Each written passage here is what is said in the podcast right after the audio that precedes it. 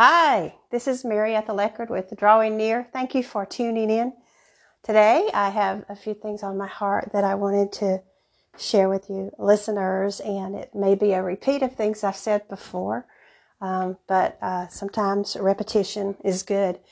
I remember one time someone telling me, Mary, oh my gosh, you repeat yourself all the time. And my answer was, you know, in reading the New Testament, we see where Jesus repeated himself a lot as well. So I'm in good company. Um, thank you for joining.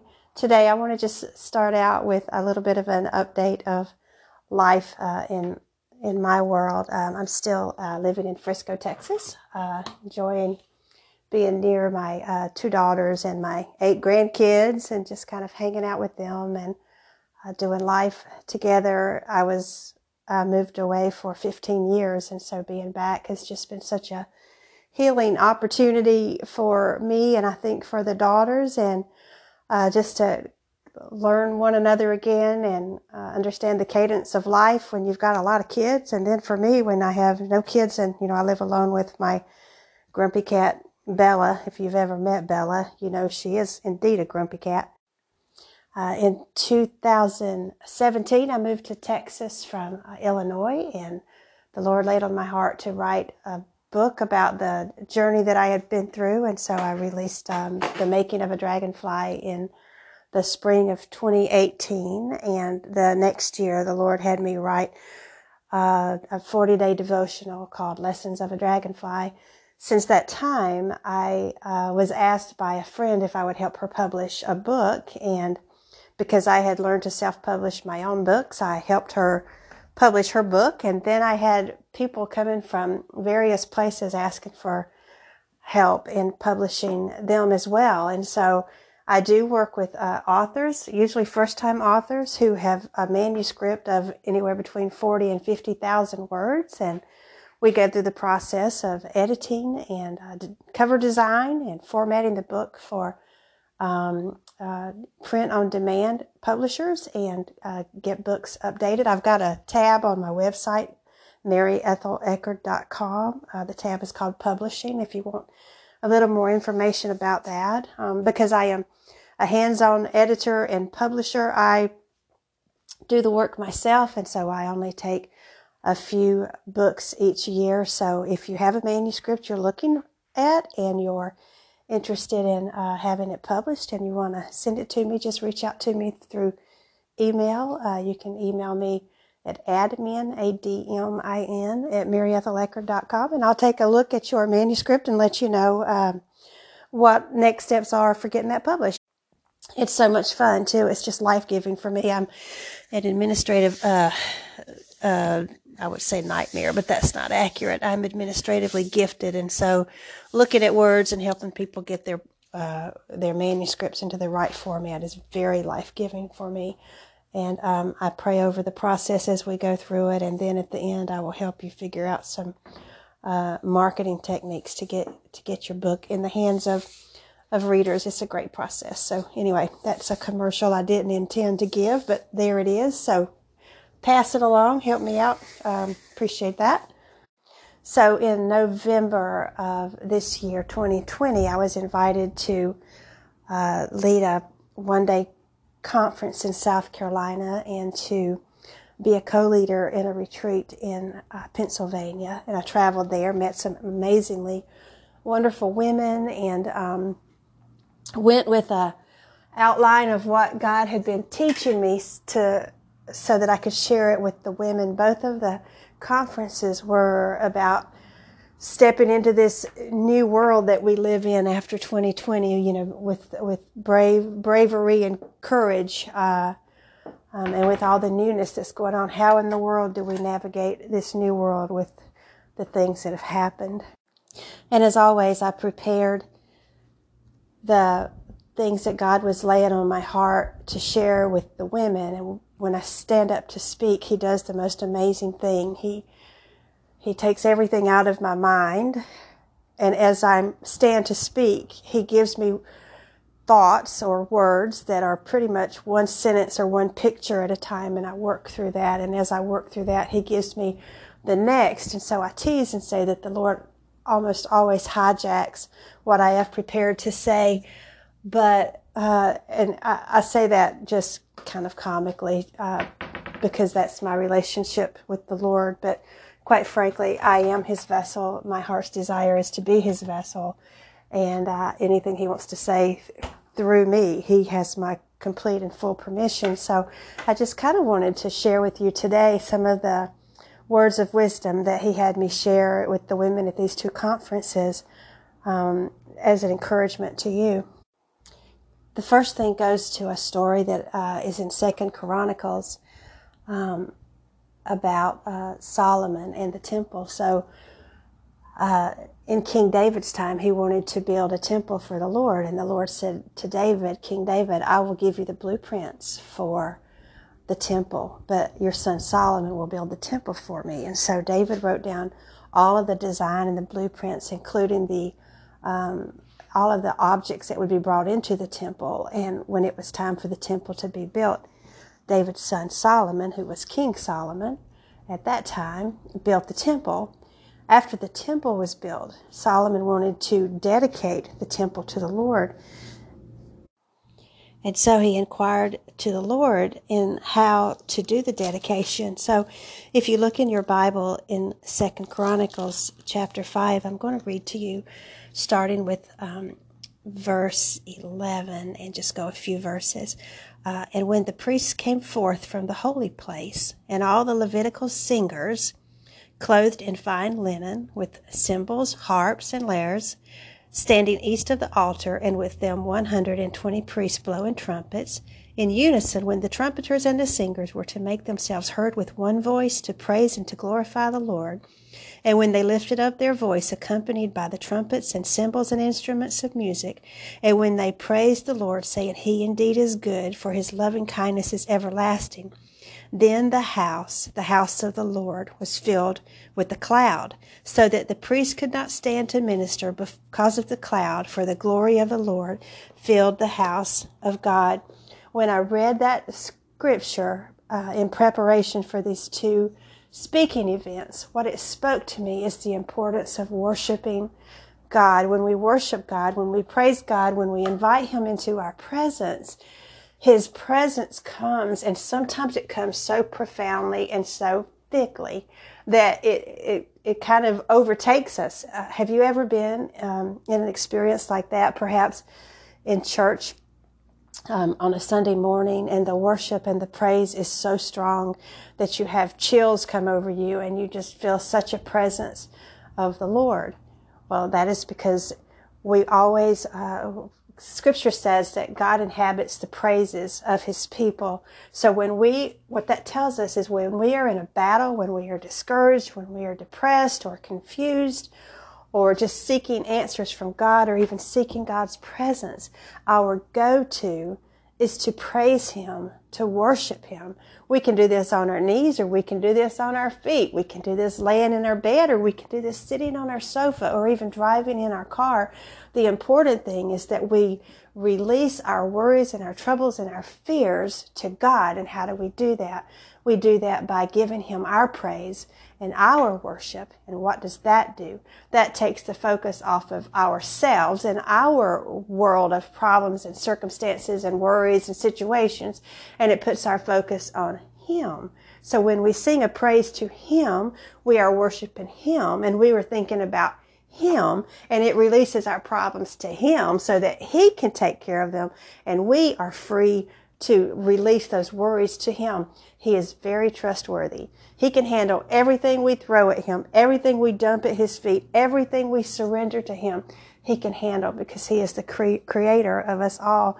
That is one of the first things the Lord showed me that needed to be spoken at these two events. Little did I know uh, the the power that would come in through this teaching. But after this teaching at both events, we spent time in praise to God, and His Spirit came and lingered for the whole event, which was just the most amazing, amazing lingering of the Spirit of God. You know when the Spirit of God is lingering because you kind of feel like you're walking in a cloud. it is really and truly amazing. We had this same thing happen at our Dragonfly Ministries retreat weekend in October of 2020. I asked the, we asked the Lord to come and to linger. And he didn't just linger for Friday night, but he lingered throughout the entire weekend. It was absolutely amazing. So remember that next time you are in a situation you just don't know how to handle. Praise God. Turn on praise music. Lift your hands. Dance before the Lord. Shout his name. Open your scripture and read a psalm out loud. Just give him the glory for the day that you are in and even the situation that you are in and ask him to walk you through the situation and to teach you and grow you through it. The second theme that came up over the events that um, I was leading was the importance of trusting God with those whom we love, and specifically our our children who are moving into adulthood that we aren't ready to release into adulthood. And um, I, I, I, tell parents if your children are in their 20s and they're making decisions that you don't agree with, it's not your job to control that process. So step away from the control or trying to control that process. Uh, when I was in my 20s, I was, I had stepped away from the Lord and I was doing things I shouldn't have been doing. And I remember a man came to my house from a church that I had visited and he asked me a couple of questions. And when I answered those questions, his response to me, and I'm sure he had great intentions in his heart, but his response to me was, if you don't turn back toward God, you're going to go to hell. Uh, and he pretty much preached that message to me and I sent him out the door uh, with, I'm pretty sure I was uh, angry and yelling at him and told him to never come back to my house. On the other hand, there was a woman uh, I had grown up with who, um, who uh, set me down and talked to me, not to condemn me or to judge me, but just to put some wisdom into my heart and uh, and loved me she knew I was going through a hard time. She knew the decisions I was making were contrary to the way that I had been brought up. She didn't pass judgment and she didn't condemn me. She loved me and she prayed for me. Which of those two people do you think had a greater impact on my life when I turned back to God? It was the woman, not the one who judged me if my parents would have stepped in and uh, during these rebellious years and tried to rule my life or control my life, it would have taken me longer to turn back to God. Parents, trust your children into the care of the Lord. It is not our role to control or manipulate or direct their path once they become adults. It is our role to pray for them, to love them, and to continually point them to God when my I have four kids, they're all adults now. And listen, I'm not saying I did everything right. I'm not even sure I did anything right except for this one thing. When my children find themselves in trouble, they will call me and say, "Mom, can you pray for me?"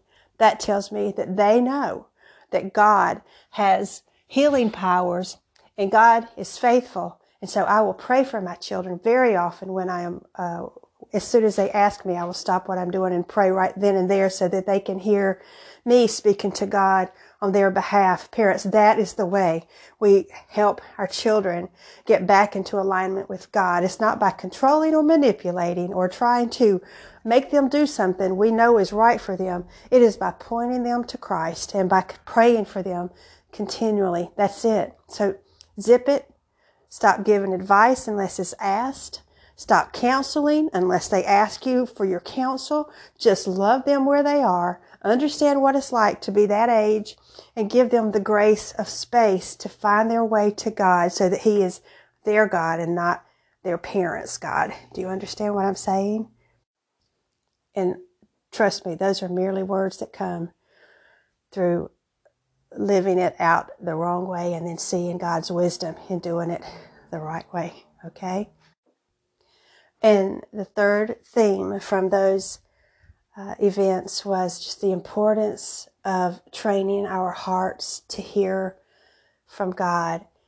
It sometimes seems like going back to the basics. Um, when I talk about learning to recognize God's voice, and every time I think, oh, we're going back to the basics, I remember I was 40 years old before I truly learned to recognize and discern God's voice, and it started with baby steps. And so I outlined those baby steps in my book, The Making of a Dragonfly, Following Christ Through the Winds of Change. But let me just give you a few, a few pointers here. The Spirit of God lives inside of you and He communicates with your spirit by His Spirit. So we absolutely have to be in touch with the Spirit that lives within us and we cannot get in touch with our spirit when we are busy running around trying to take care of everybody else and everything else. Uh, and there are so many distractions around when we are always in tune with our phone or the radio or the television or the voices of all these people around us, we are not going to be able to learn to discern God's voice. So I want you to hear me when I say this. Our spirit inside of us communes with the Holy Spirit inside of us. And that is where we hear God's voice. And if we do not have the discipline of understanding what it means to be quiet and listen, we are going to be, um, we're going to be very much challenged to walk with God and to hear His voice. Uh, one of the best ways we can hear God's voice is through reading Scripture. I know, I know, I know. It is the best way. I tell people if you if you have trouble reading Scripture, then open your Bible to open your Bible and read one sentence. And I always use Psalm 139 because that really is God's love letter one of God's many love letters to us. But I was at a retreat years ago and this woman came to me and she said, I don't own a Bible. I don't own one and I don't even know how to read it. She said, it's very confusing to me. I said, open your Bible to Psalm 139. Um, and as you go into your quiet time and, uh, I want you to just read, and when something resonates with you, stop reading and sit with that. Journal it, ask God about it. What did you mean? I said, and the one that resonates with you is the word that the Lord is trying to lay on your heart at this very moment. Um, and so she went into her quiet time. And when she came out, I said, How did it go? And she said, I didn't make it past verse one. It says, Oh Lord, you have searched me and you know me. She said, You know, I grew up in a home of nine kids. I was right smack dab in the middle. And I didn't feel like I was known by anybody. When I read that voice and it says, Oh Lord, you have searched me and you know me. She said, I couldn't go any further. There was finally somebody in my life who knows me from the inside out. And she said, I just was overwhelmed by that. So I'm telling you here and now, if you don't hear the Lord's voice, open your Bible to Psalm 139 and read until something stands out at you. There's another verse in Psalm, um, 139. Uh, hold on one second. It says, uh, it's verse 11. If I say, Surely the darkness will hide me and the light become night around me, even the darkness will not be dark to you. The night will shine like the day, for darkness is as light to you. I had another woman who read that and she said that has helped me with my night terrors. She said I was just so afraid of the of the dark and not being able to sleep and God has just shown me that uh, darkness to him is not dark but light. So I know that he can see me no matter where I am and what I'm doing. So I just want to encourage you in this. A great way to begin discerning God's voice is to open his scripture and to read. When something resonates, you stop, journal it. What was the verse that resonated with you? Why do you think it resonated with you? Are there other verses in the Bible? And you can use your concordance in the back of the Bible to find other verses with that same word or that same phrase that stuck out to you. Dig in, lean in, ask the Lord, what are you trying to show me? What are you trying to tell me? How does this apply to my circumstances? Another way to learn to discern God's voice is to talk to Him. And I, when I am really struggling with something, I will talk to Him out loud because I want to know that it was actually a prayer and not just me thinking those thoughts. And so I, I, I talk to God out loud. And then sometimes He answers me through what the world would call coincidences. There are no coincidences. There are none. God orchestrates things in our lives in answer to prayer. And a lot of times those coincidences are His answers and it's His helping us to learn to recognize His voice. Um, when we pray to God and ask Him questions, it opens our heart and our eyes to begin to see Him and to look for Him. It gives us this expectation of, is He going to answer me? How is He going to answer me? I wonder when He's going to answer me. And so we begin looking for Him to answer our questions. So talk to Him out loud, lay it all before Him, and then look for the coincidences in your life, the answers that He's giving giving you. And don't just shake them off as, oh, that wasn't really the Lord, but lean into them, journal them. Uh, go back and read your journal. It's very important. Those are um, two amazing ways to hear God's voice. I've got more, but I don't want to overwhelm the listener today, so I'll stop right there. The um, the events that I was in um, last month were just absolutely uh, amaz- amazing and life changing. And um, with Dragonfly Ministries, we do a weekend retreat. Right now, we're doing um, once a year in October, and those are listed on the Dragonfly Ministries website, dragonflyministries.com.